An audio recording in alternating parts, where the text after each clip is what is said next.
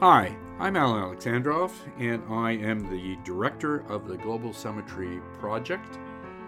Uh, much of our uh, research work can be found at the uh, globalsummitryproject.com website. Please uh, look us up. There you will find our e journal, Global Summitry, our Global Summitry YouTube channel, where various interviews uh, have been done the Rising BRICSAM blog is also there, as are the three uh, podcast series the Now series, the Summit Dialogue series, Shaking the Global Order uh, series as well. In fact, today's um, podcast will be in uh, the uh, Shaking the Global Order series. In fact, this is part of series two, episode two and we're very pleased to be able to bring back into the studio uh, Thomas Wright from Booking, Brookings to explore Biden foreign policy in the wake of the first U.S. China summit. That summit took place on March 18th and 19th, and then we will uh, also explore uh, a fair bit on uh, what arose from uh, President Biden's first official press conference that occurred uh, a week later. Tom is the director of the Center on the United States and Europe and a senior fellow in the Project on International Order and Strategy, both of which are at uh, the Brookings Institution. Tom has been a very active writing on contemporary politics and the impact of Trump and now Biden on American foreign policy, continues to write uh, in the Atlantic magazine on uh, uh, Democratic Party uh, foreign policy. Tom's most uh, recent publication, in fact, is due out on aug- in August, and it's a co-authored book with Colin Kahl of Stanford entitled "Aftershocks." pandemic politics and the end of the old international order. So, you know, get out there and pre order it. So, it's a real pleasure to have Tom back in our virtual studio. Let me uh, bring him in and we can begin uh, the, the conversation. So, Tom, I thought we would start with the uh, Alaska Summit. As you know, it took place March 18th, 19th, uh, and it involved the top China um, foreign policy folk, that is uh, Yang Jiechi and uh, Wang Yi and uh, top U.S. officials, uh, Antony uh, Blinken and, and Jake Sullivan on the national security side, right? Um, uh, uh, in your recent article in The Atlantic, uh, it, the article is entitled The U.S. and China Finally Get Real with Each Other, which is very recent. you hinted at the meeting being an opening to a new Cold War. You said, for an astonished press, Witnessing the exchange was like being present at the dawn of a new Cold War and seemed to sum up just how bad the US China relationship had become. Are we uh, uh, thinking about a new Cold War, Tom? Is that what, what we witnessed uh, at Alaska? Well, uh, you know, Alan, as you know, like that was sort of a setup to say I didn't really agree with the characterization of the press on it, but look, I think it was an interesting meeting. Um, I think we still don't know um, all of the details about what happened. What we're told is that, you know, we saw with our own eyes the first hour of exchanges. We're then told by US officials that to a large extent the meeting returned to normal, you know, and uh, that the tone taken by the Chinese officials was, um, you know, was much less confrontational and there's some speculation that their message at the beginning was aimed at a home audience, right? So I think we may find out more over time, but we're still um, uh, sort of piecing it together. I, I actually thought it was a good meeting in in the sense that I think the risk coming into a Biden administration was that there will be sort of a false dawn of a reset, right? That um, there will be a meeting in which uh, both sides sort of stressed their common interests um, said they were going to work together on climate and the pandemic and all of these shared challenges, promised to sort of minimize cooperation, and then um, nothing changed, you know, on the actual behavior. And you would see uh, China, but also the US, sort of in the real world, continuing to sort of confront each other, right? And I think that is a real thing, and it's sort of baked into the cake at this point. Um, and so I think there was a risk that the meeting would be divorced from reality. And I think what happened instead was that it was firmly rooted in reality because it reflected the fact that the relationship is very strained, that the United States and China are in a strategic competition with each other, that that is sort of deeply rooted and unlikely to change. And I think it's a necessary prerequisite for a strategic conversation that the Chinese side has always refused to have for the last decade or so, which is to acknowledge, um, you know, to acknowledge that that, that there is, you know, a, a, competition or there is a rivalry, and they bear uh, some, uh, at least maybe a lot of the responsibility for that, but that we need a conversation about what that's going to look like, you know, and how do we manage that? How do we sort of acknowledge you know that there are sort of real differences. How do we better understand each other and how do we avoid unintentional you know provocations? And, and that i think is so i see this as sort of a as a as a first step to a more frank strategic conversation. Well so let's just go back though to that intro. So so what do you attribute that first kind of exposure public exposure between the two sides? Was this was this just pure theater? What was it? Well, I think why would you two, do it?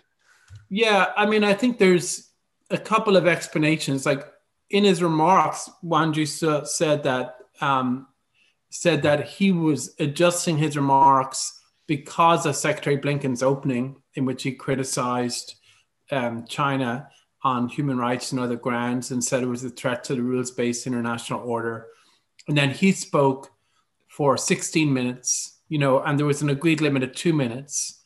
Yes. And as you know, with meetings of this sort with China, protocol is everything, right? There's a lot of negotiation that goes into how long each will speak, who'll be at the table, what the COVID protocols are. I mean, all of this is it's where a lot of the negotiation happens mm-hmm. um, in the early stages. And so they blew through that. And, you know, their explanation would be, I think, that they were adjusting – to the remarks and also to US sanctions on Hong Kong officials in the preceding days. And they would say, and I think they probably did say, you know, you're not being very good hosts. And so we are going to, you know, push back. Mm-hmm. Um, that's their explanation, um, I think. Um, the other explanation, you know, which is the US side believes, because I, I spoke to them about it, they believe that um, that China came in uh, to this, uh, prepared to, you know, uh, uh, um, that both both of them came in prepared to um, have, have a confrontational stance, right? And they wanted to show um, that they were standing up for China. They wanted to send a message back home to the public um, and also do Xi Jinping's bidding. And they sent that message um, quite effectively from their perspective. And then when it was over, you know, then they went back to sort of the business of the meeting. Um, so I think those are the those are the two um, sort of explanations. You know, I I don't believe that um, that the Chinese officials would sort of go ad hoc on this on the moment. You know, I mean, I think all of this is pretty carefully scripted. I think it did work pretty well from what we can tell from the analysis of media and social media in China. It worked pretty well for them um, in China, and I think it did um, sort of send a message. And I think it was consistent with moves they were making in advance, including this ridiculous sort of show trial of the two Michaels that took place. I think one part of that took place the day of the meeting, and the other um, uh, Spavor trial took place a few days before. Um, right. So I think all of this was part of um, sort of wanting to look tough uh, from you know fr- from their side. So send send a message. What is it that the Chinese official? Because clearly, a 16 minute, you know, tirade's too strong, but uh, you know, kind of expression of distaste for the United States foreign policy, uh, it, it, it could not have been ad hoc. I just nobody believes that one. So so what's what's what's the message that they're sending to their own people? Yeah, I mean, one one you said did say in his remarks, like he literally said, since you did not, you know, conform to the norms and tone that we expect in these meetings, I am now going to depart. Right. So I totally agree. I don't believe it. That is what they said, right? I don't. I don't believe it's true, but that you know that was his explanation when they when, right. when they made the remarks. Um, you know, I think the message which you're seeing in Europe this week with the sanctions and what you saw with the trial and you see every day really is that look, you know, we are not going to be lectured by you. Um, we are going to push back ferociously whenever you or your people criticize us. Um, and the subtext is this is the second crisis in 10 years, global crisis that we have emerged stronger from than you uh, the correlation of forces, the balance of power is shifting. Um, we don't really care, you know, what you sort of say. Now, I think they do, but they're saying we don't really care what you say to us in these forums. And, mm-hmm. you know, we're, we're, even if there's a cost uh, and people, you know, describe us as wolf warriors or you know, our soft powers diminish, we're going to press ahead regardless. Mm-hmm. And we mm-hmm. may even overreact, you know, deliberately. Um, and that, that I think is, um, that is where they're at at the moment. I think. Okay, so their their unilateral actions. Right. So, notwithstanding, uh, you you seem to suggest that you don't acknowledge um, that this is you know a new Cold War or Cold War 2.0, as some people have described it. Nevertheless, there does seem to be an ideological dimension here. It's not the old Marxism versus democracy dimension, but if you listen to to Tony uh, to Antony Blinken's uh, views and others, uh, there does seem to be an autocracy versus democracy dimension. So how is that not then, you know, in a sense, dividing the world again uh, uh, from an American perspective? It's different than the old one, but it's still there. You've got this ideological cleavage here. Well, I, I think that I, really don't know how much some of these terms help us because they become sort of lightning rods, and then people yeah. immediately to jump to what the differences are, and they say they're self fulfilling prophecies. And right, you know, I think there's a whole cottage industry of is it or is it not, you know, a new Cold War, and I, I just don't really know if if we um, end up in, in in in a more informed place, you know, as a result of that I can tell you what I think is happening uh, analytically in terms of the international relations of it, uh, um, which is, you know, I think that the the the notion of a universal rules based order, which is always imperfect and always, uh, you know, unfinished, has basically come to an end in the sense that the major powers in the world, um, including Russia and China, the United States, maybe the EU or some individual countries in Europe and Japan, there is a fundamental difference between them on what is sort of legitimate uh, internationally and domestically and on sort of the rules of the road.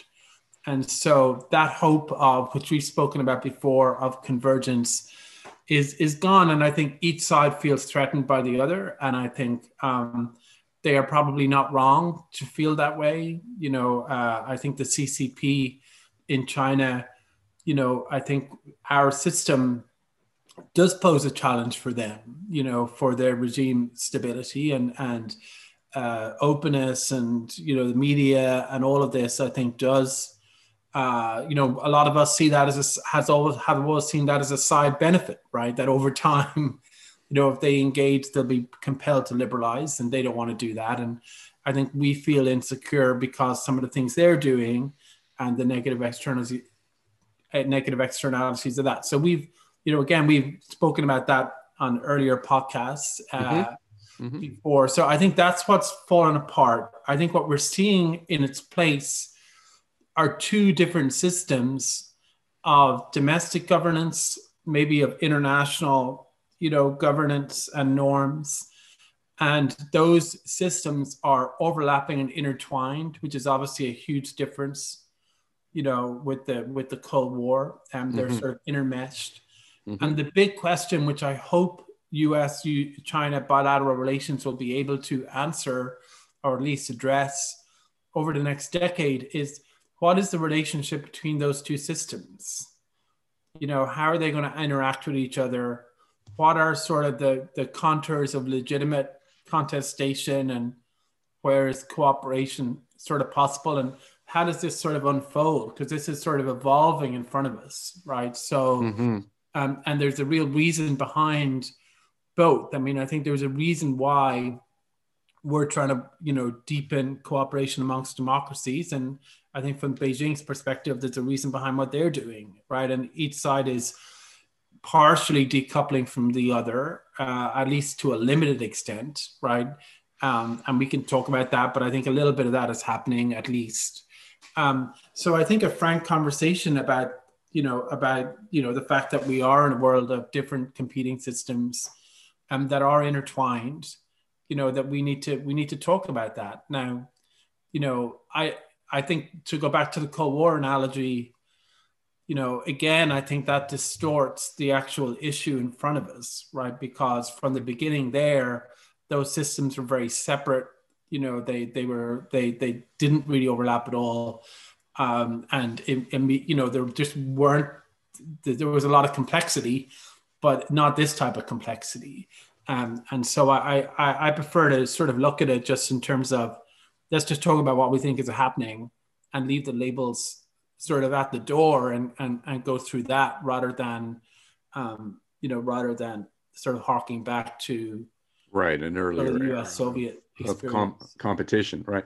So so let's kind of uh, try to get a even a more precise feel for this. And I um I wonder whether or not I mean in effect you've uh, you know to a degree adopted the view that was expressed by our uh, colleagues who are now uh, officials in this administration, namely uh, Kurt Campbell, who is now the so called uh, Asia czar, and Jake Sullivan, who's, of course, the uh, senior uh, national security advisor. And of course, they wrote a piece in 2019. Uh, which is titled in part Competition Without Catastrophe, right? And they wrote, going forward, Washington should avoid becoming an e- eager suitor of transnational challenges. Uh, eagerness can actually limit the scope for cooperation by making it a bargaining chip. Although it may seem counterintuitive, competition is likely essential to effective cooperation with Beijing. In the zero sum strategic mindset of many Chinese officials, perceptions of US power resolve matter enormously, and the Chinese bureaucracy has long focused on shifts in both. So that was in 2019. I mean, is is that how you see? Well, more important, is that how you see uh, Washington these days? The new administration uh, is that the frame that they're using uh, for their uh, uh, foreign policy, particularly with respect to China? Yeah, I mean, I think it's pretty close to it. And, you know, mm-hmm. Jake Sullivan and Kurt Campbell are two of the, if not the top two, at least two of the top three. Right. Blinken sort of architects of um, this China policy, you know, so I think it does, you know, it does reflect their, obviously they, they wrote that pretty recently. Um, and, you know, I, before they went in, I talked to both of them about it multiple times. I think it's, you know, this is a this is an issue that they've both obviously thought very deeply about and spent a lot of time wrestling with, and I think spent a lot of time, you know, writing that article, trying to figure it out, you know, and, and in in real time, sort of come up with. It. I, I would just underscore one point they made in that, which is, um, I think for many of us, it's a false dichotomy to say you know there's competition and cooperation and you got to dial back competition and dial up cooperation or if you cooperate on shared interests it will spill over to other issues you know and so we need to sort of choose our own you know you know, choose what we want to sort of focus on. And to some extent, I don't think he's done this in office, but to some extent, John Kerry's view, I think, you know, is a little bit closer to that. You know, we got to work on climate, we got to work on this stuff. And if you compare this meeting to the strategic and economic dialogue in 2016, I know it was a different era, right. right? But it's unbelievably different, right? You you had a communique then, had 120 areas of cooperation. It included the type of uh, machines used in boilers in industry, you know, and sister cities initiatives and Korea and all of, you know, so it's just a very different, very different outlook. Um, I think that they believe that that, you know, that's a, um, a false sort of choice and that cooperation is incredibly important, but it's incredibly complicated cooperation with rivals is is is is difficult. It has different dynamics. It has different incentives. You need to be careful about not creating incentives for leverage, right? I think that's something they'll also be worried about. Um, you know, it doesn't necessarily spill over in a positive way. And they don't say this, I think, but I would that um, you know, my view is that um, you know, ultimately with with with Moscow and with Beijing, what infuriates them more than more than a lot of things from the U.S. is the um, is the position that you don't really understand your interests if you sort of do this. You know, if if if, you only understood your interests correctly and you were to cooperate with us, you know, we're sort of benign and that that will result in a positive sum future and you'll have a stake in our international order, right? Putin always thinks to him, that's you know he just always recoils at that because he he he sees it in more zero sum ways, right? I think Beijing have always they've always had a very real realpolitik dimension to their diplomacy, right? And I, I think rather than sort of appealing to some of these higher sort of notions of order, you know, a more pragmatic discussion you know, that acknowledge the differences and also acknowledge the realpolitik of it and actually negotiated with them on that basis with a view to the principles that we're trying to uphold and with a view to the order we're trying to protect, you know, might be more productive. Mm. You know, and so I think that's I think that's sort of what they were partially getting at is, you know, we have to be, you know, we have to be careful. It's not if we just led with if they just led in that meeting with here's all the things we want to work on, that wouldn't have necessarily positively affected the relationship if their behavior wasn't changing on you know the all of the areas of difference right? They continued to push on taiwan continued to you know you know all the stuff you know hong kong xinjiang all, all the all the the usual right. lists. the flashpoints. Yeah. Right.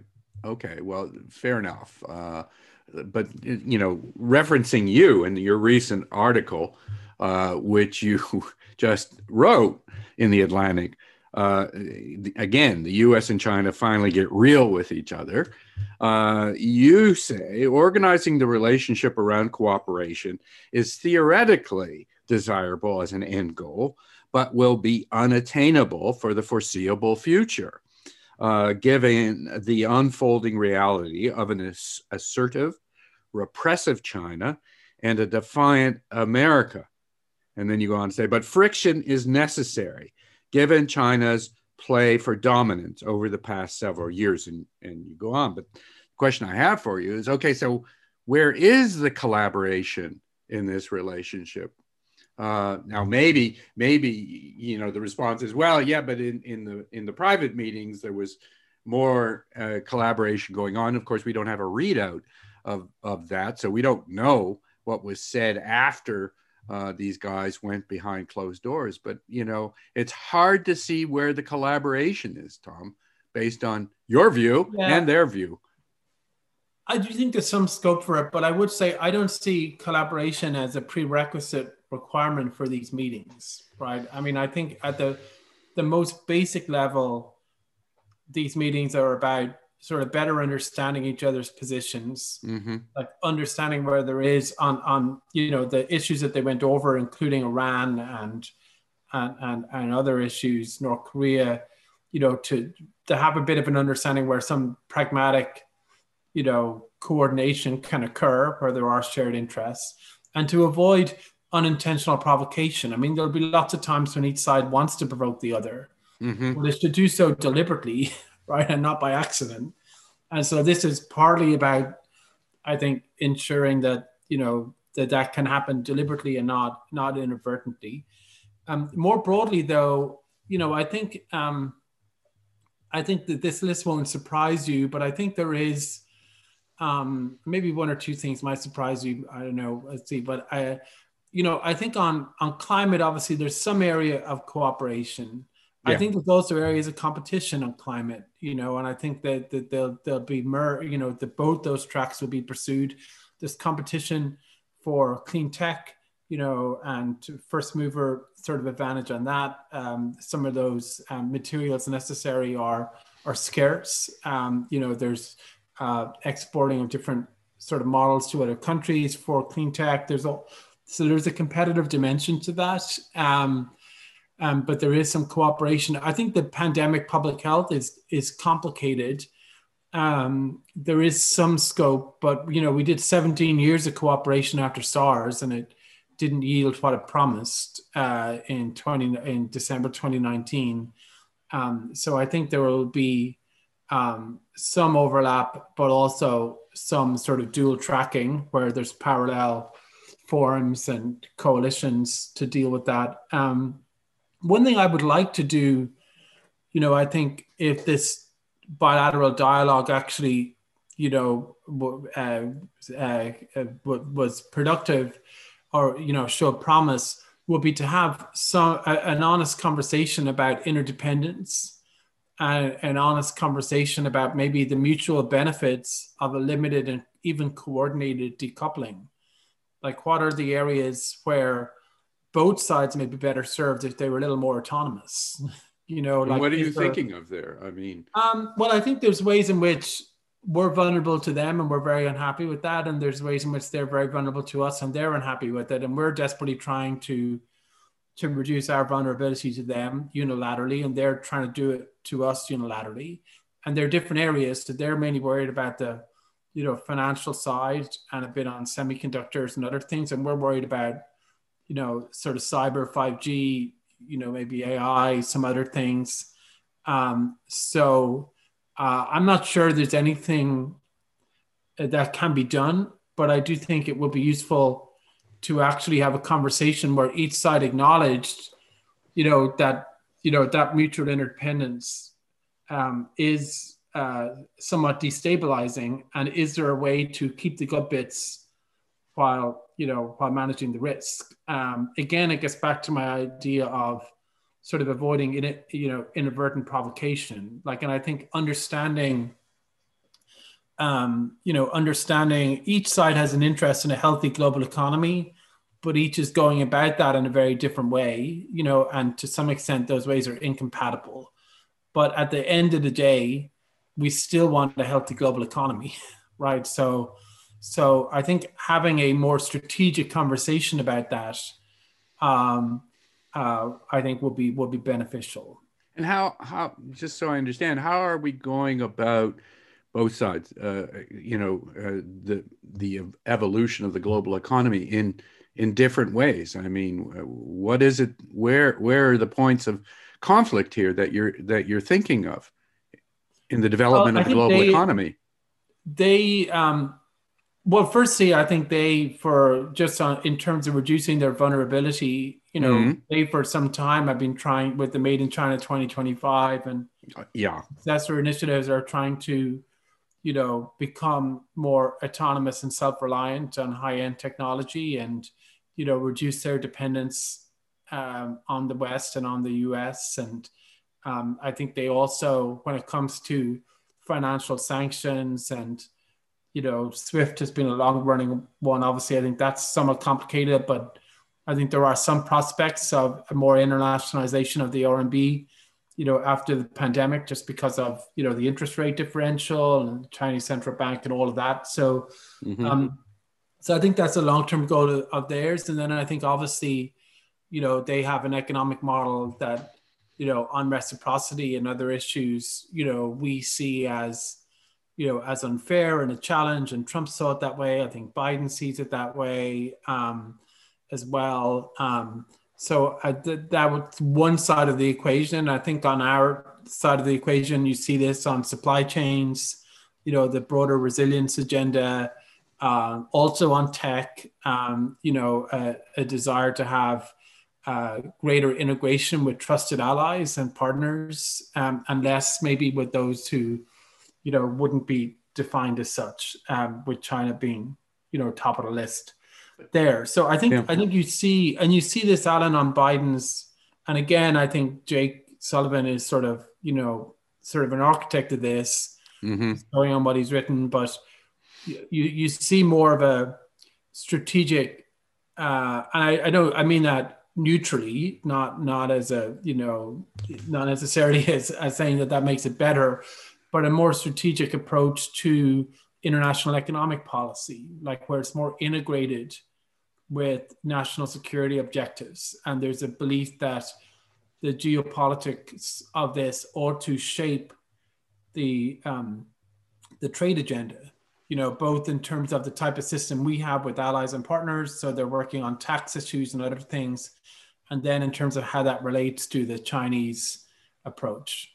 Well, let me ask you though. I mean, wouldn't uh, a, a common commission uh, group working on um, uh, the rules of the digital world or you know, you know the standards on cyber or AI uh, wouldn't that make sense as opposed to simply this idea of decoupling? Um, well, when I say decoupling, I'm talking about it in a in a pretty limited way. You know, I don't think anyone is talking about decoupling. Very few people are talking about it very broadly, right? Uh, I actually think it's important to define it because I, I don't really think there's many people opposed to it uh, as a matter of principle. Mm-hmm.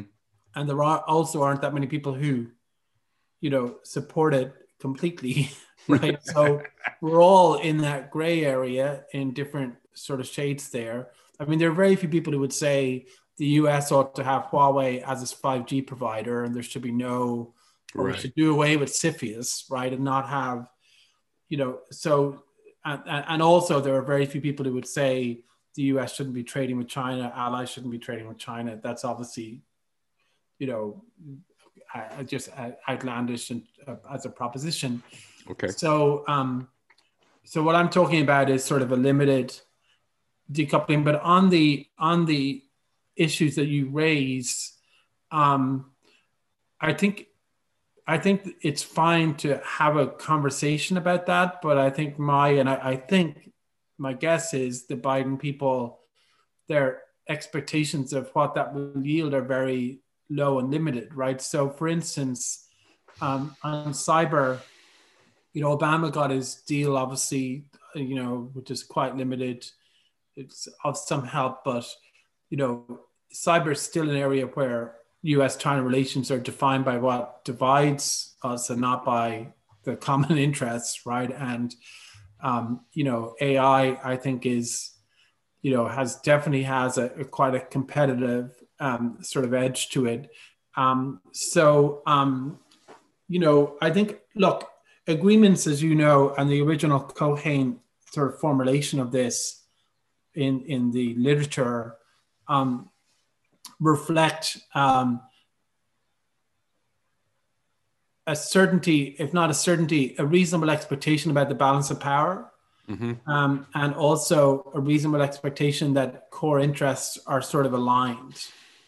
And right now, in those spheres, the balance of power is totally unclear because it's very much sort of in flux, and neither side sort of knows, you know, who's going to be up, who's going to be down, and where it's going to end up. Mm-hmm. And also, the way they define their interests is is you know um, are sort of largely at odds with each other. Mm-hmm. So I think what we need to do in these areas is ultimately we'll end up, and I I talk about this in the piece. You know, eventually we'll end up in a place where we're in sort of a practical equilibrium, right, where things are relatively, you know, just uh, stable or understood at least on a day-to-day basis. Um, and at that point, uh, I think other things are possible. Maybe ultimately including detente, thawing of tensions, maybe some cooperation.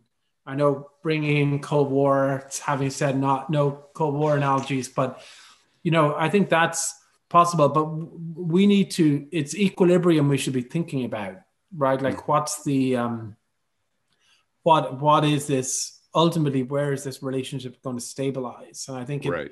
It, it, we need to go through different phases to get to that point. We can't just sit down on day one and just say, yeah, this is what it's going to, uh, you know, this is what it's going to be.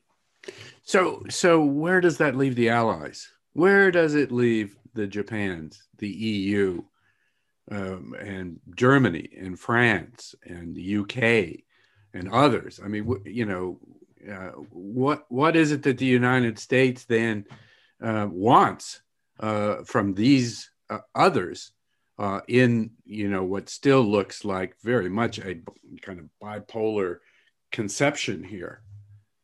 I think that the, the you hear a few things all the time, right? You hear you and mainly from American analysts, you hear like, "Oh, don't make us choose," right? That's something that was particularly popular five years ago or so.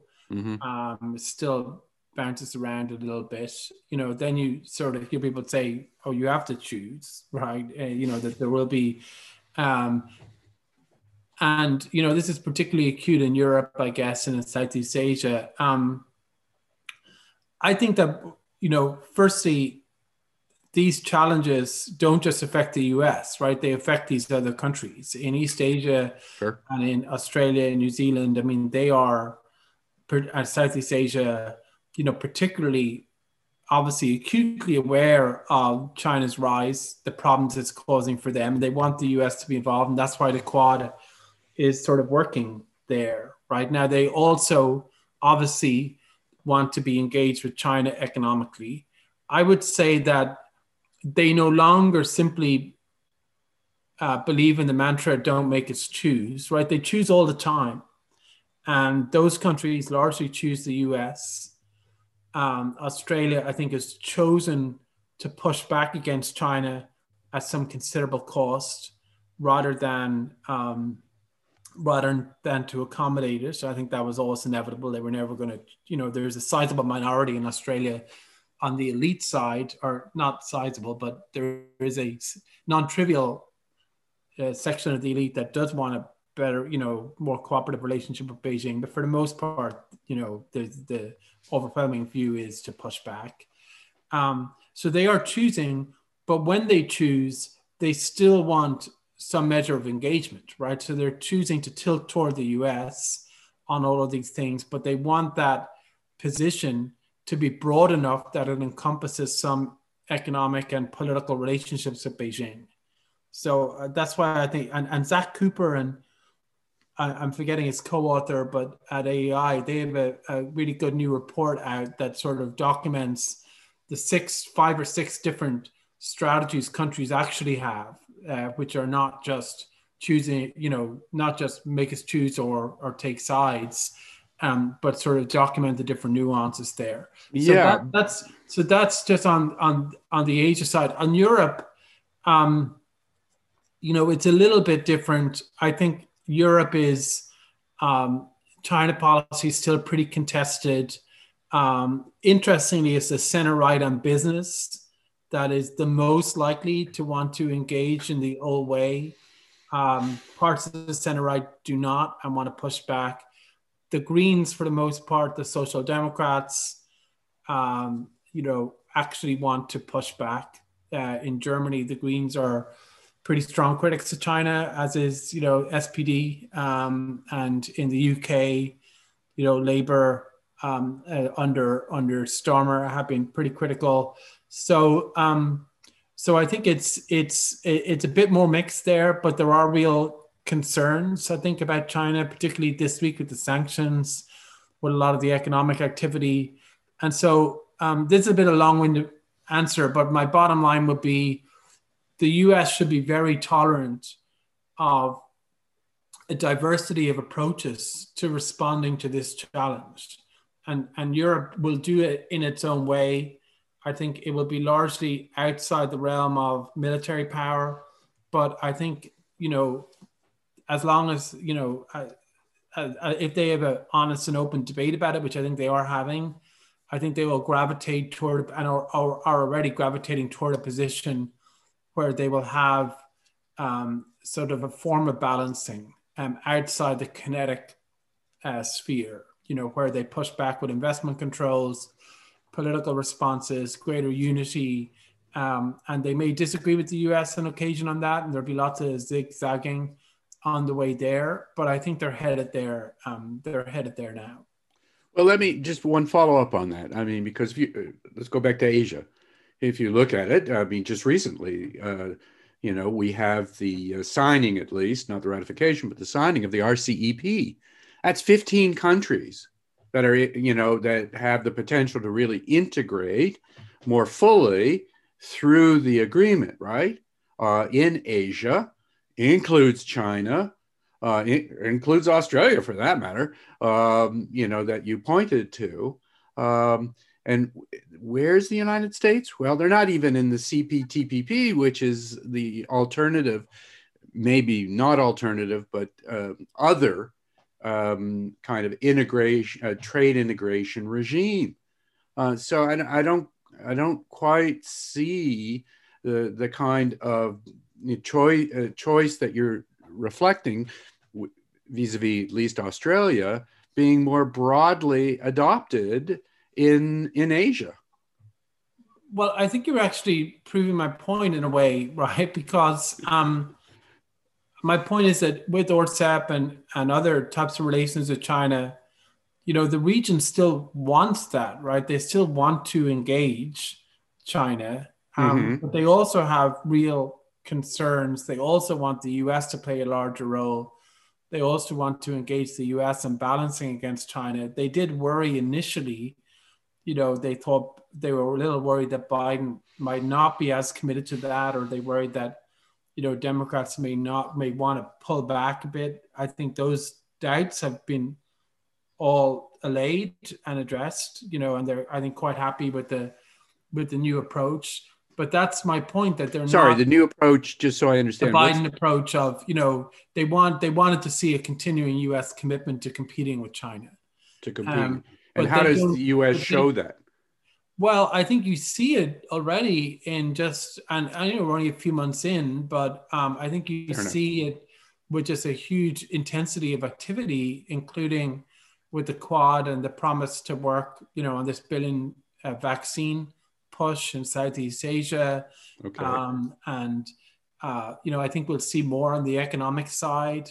Um, I, I think that it's not, you know, the, the, the trade side and you know TPP, um, the successor to TPP is mm-hmm. you know that is um, I think many people you know wanted that to happen, but I think we've moved past that at this point, right? for a lot of different reasons, mainly domestically here and sort of concerns about the global economy and trade. That does not preclude a positive affirmative agenda for the region, including economically. You know, and so I, I don't see it as, you know, uh, TPP was never ratified.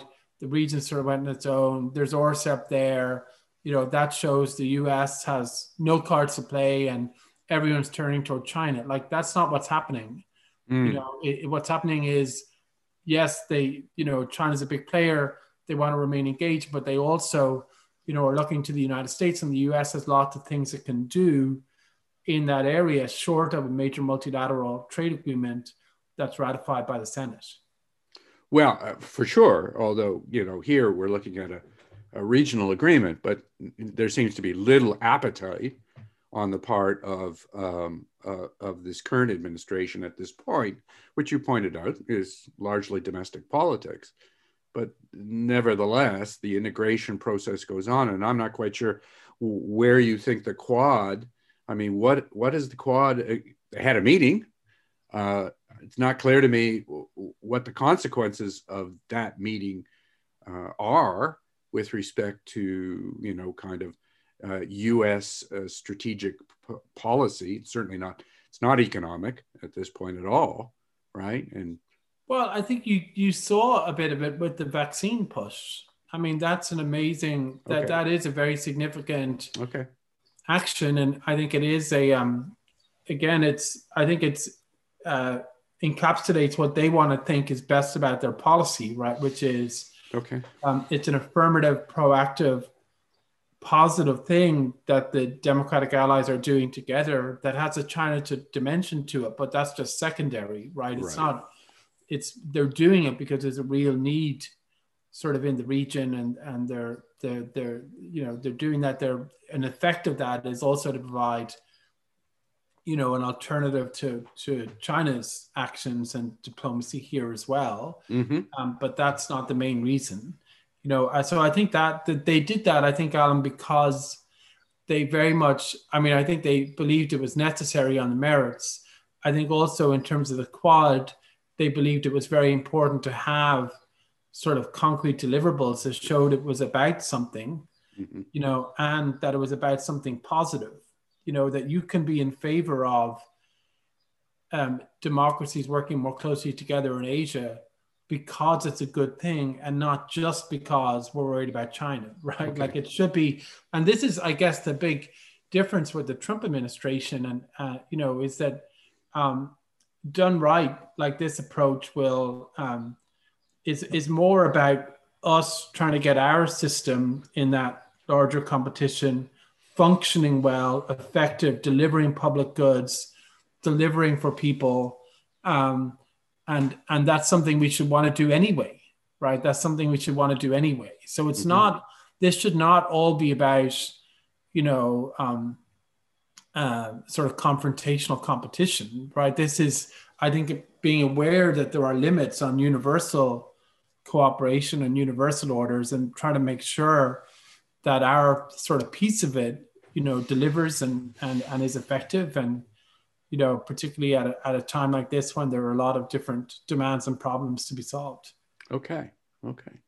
Well, I want to thank you, Tom, for um, uh, sitting down with us and uh, exploring this uh, new American uh, foreign policy. Uh, and uh, hopefully, we'll get a chance in the future to do it again as we see it unfolding. So Great, thanks, uh, thanks, Alan. This is a lot of fun. It is. Looking forward to the next one.